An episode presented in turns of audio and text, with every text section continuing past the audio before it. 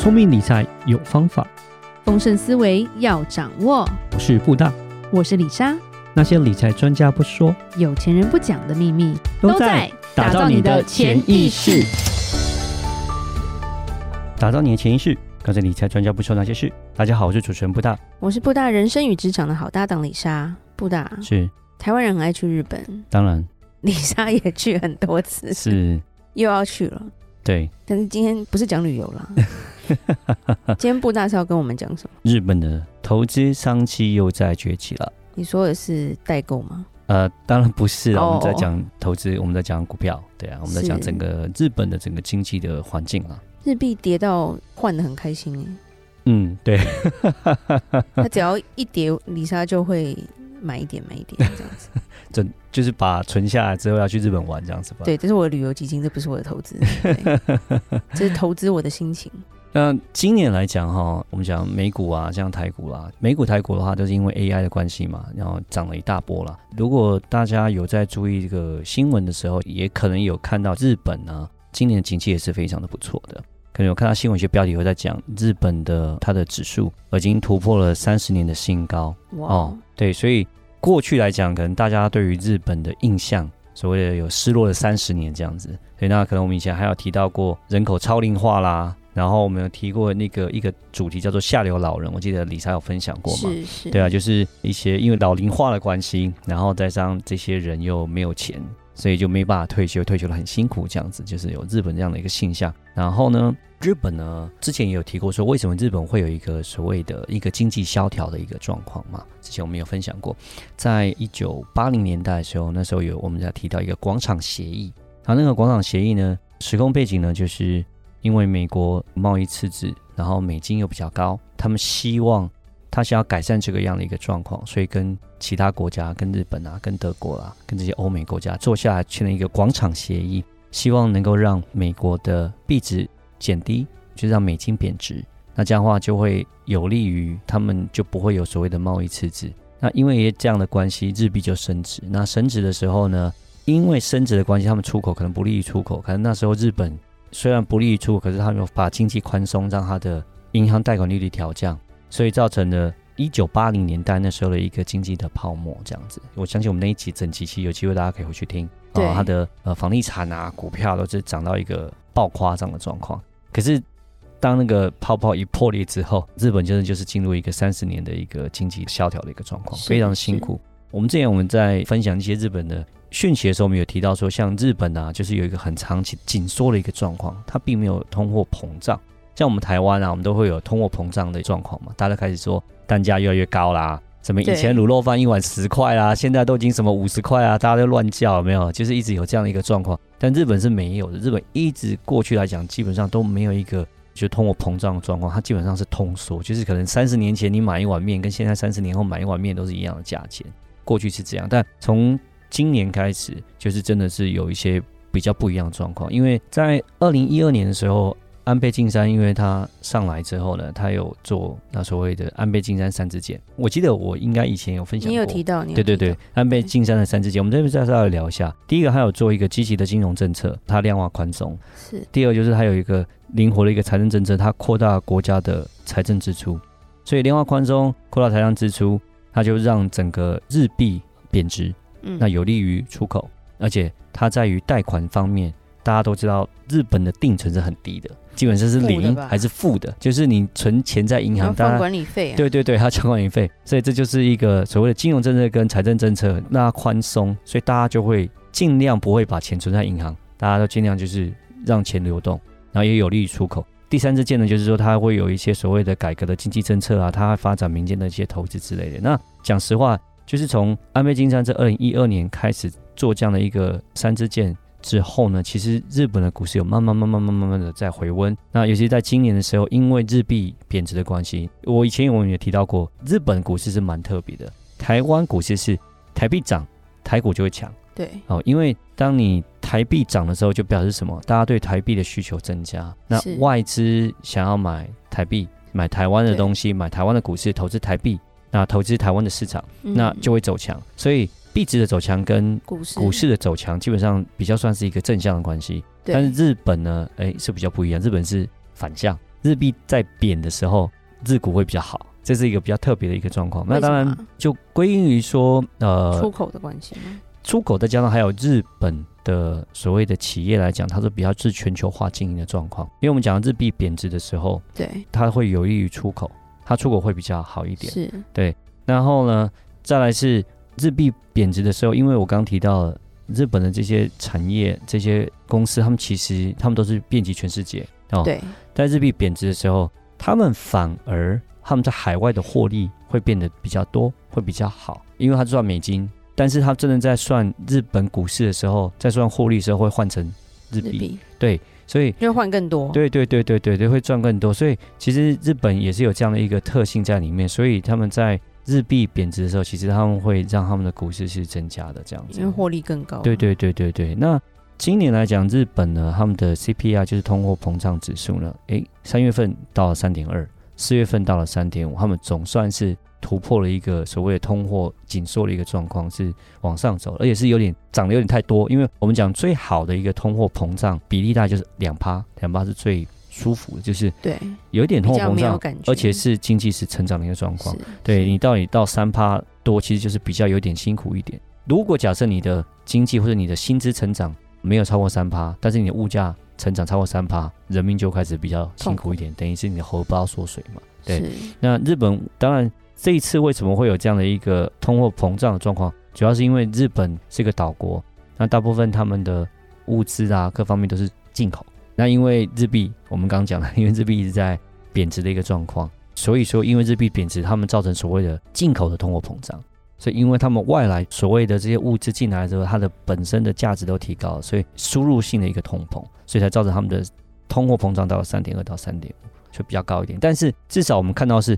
过去是一直是通缩，但现在今年终于是破纪录了，他们变成一个通货膨胀的一个状态。哦，所以我觉得他们算是一个转捩点。所以今年苦尽甘来的感觉。对对对对，今年算是转捩点，因为通货膨胀，讲实话，even 通货膨胀再高，都会比通货紧缩要来的好。对，通货紧缩是基本上就是一个经济萧条的一个状态，但是通货膨胀很高的情况下，只能说它是一个经济过热的情况。三的话就是等于就是有点太热，那是。不要讲说美国，美国是更夸张，美国到四啊五啊，那欧洲是更夸张，欧洲可能要到六七，对，到八，之前德国到十四，嗯，那就是太热的情况下，是，对对对，那至少我们会知道说日本来讲现在是已经从冷的情况是变成有点哎热多了一点，对，比较再过有点过热，但是我觉得他相信至少他们已经是到了一个整个景气循环的一个翻转的状况，转折点，对对对对。他们应该是，我相信他们可以靠他们自己的一些方式，政府一个措施，他们可能再把通货膨胀再做一些调整，看能不能降到两趴左右，这样子一个最舒服的一个情况。如果 even 不降到两趴，至少维持住在这样的一个情况下，其实都对于他们的整个日本的景气都会是一个经济都是蛮好的一个正向的一个效果嘛。是，我们在讲日本的一些吸引力在哪里？好了，我们聊一下日本来讲。那我们讲过，因为过去三十年来讲，都算是一个失落了嘛，对不对？就景气蛮差的。那其实，如果我们在看日本的公司的股价净值比的时候，哎，你在相对跟美国、跟台湾做比较，其实它算是蛮便宜的。它的股价净值比其实它在一点三左右而已。美国相对于美国，美国企业是四趴，台湾是两趴。如果以这样子来看，我会觉得，诶，如果我们买股票是要以便宜买进的话，那边算是比较便宜一点。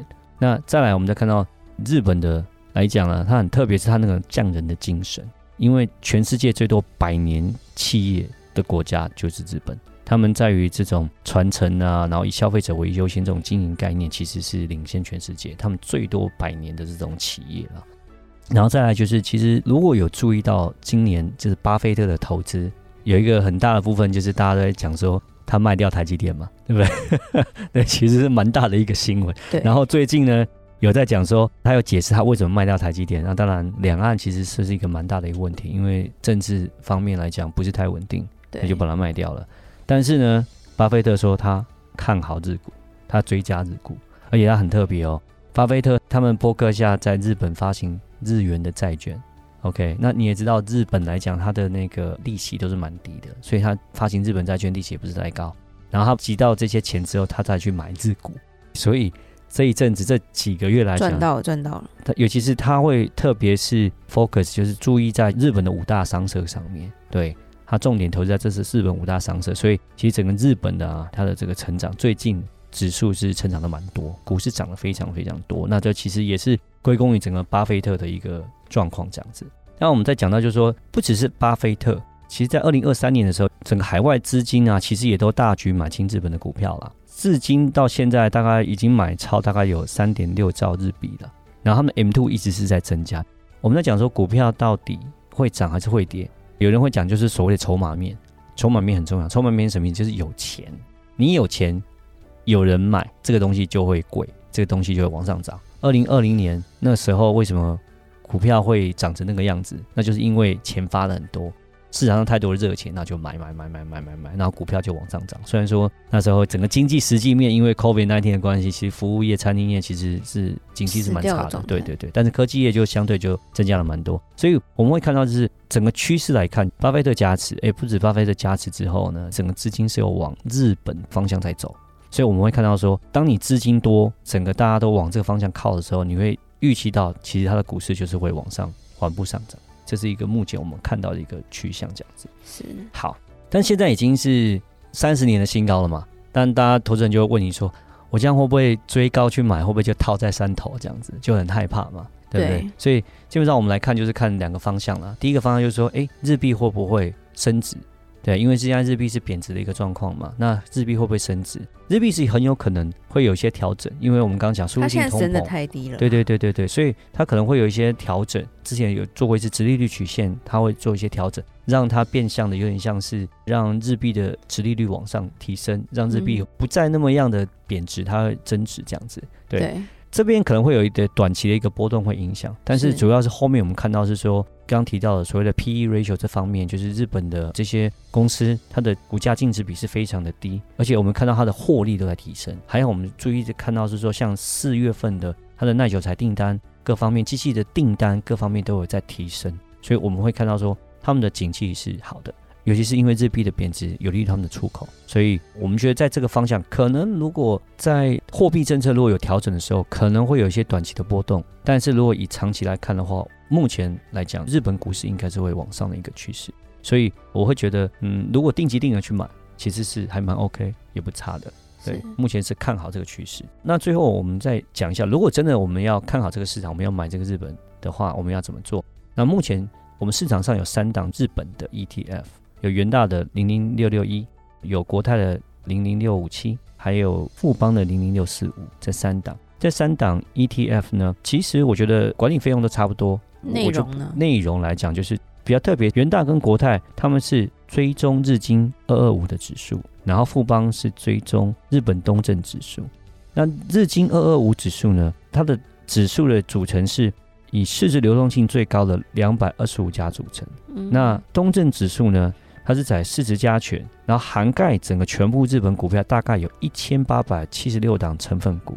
所以你就可以想象，就是说日经指数呢，就是大概两百二十五家公司；东证指数呢，就是大概一千八百七十六家，是整个全市场。是，哦，大概是这样的状况。元大跟国泰是二二五，富邦是东证指数。对，如果是牛市的情况下的话，我会认为是。巴菲特是投资五大商社嘛，五大商社会涨得最多，所以日经指数会比较好。在牛市情况下，日经会比较好，所以在牛市情况下，元大跟国泰应该是会比富邦要来的好，这是我的建议。如果你要选的话，可能元大或者国泰这两个，你可以选一档，是应该是还不错的。所以五大商社是哪五大？这伊藤忠商是包含像是 Family Mart，就是我们全家，还有房地产啊、食品，其实他们涵盖是蛮大的。像第二个是丸红，马路，对，丸红里面就包含。Nissan、日立、Hitachi、东武百货，然后第三个是三井物业，三井物业就包含 三井物业像是 Toyota 就包含在这三井物业里面，Seven Eleven 还有星光三月，然后就是在帮你这个三。日本人姓三井的可以交往看看。对对对对对，第四个是住友，住友就是包含 Panasonic，然后呢像是其他的一些通讯的，像 Jupiter。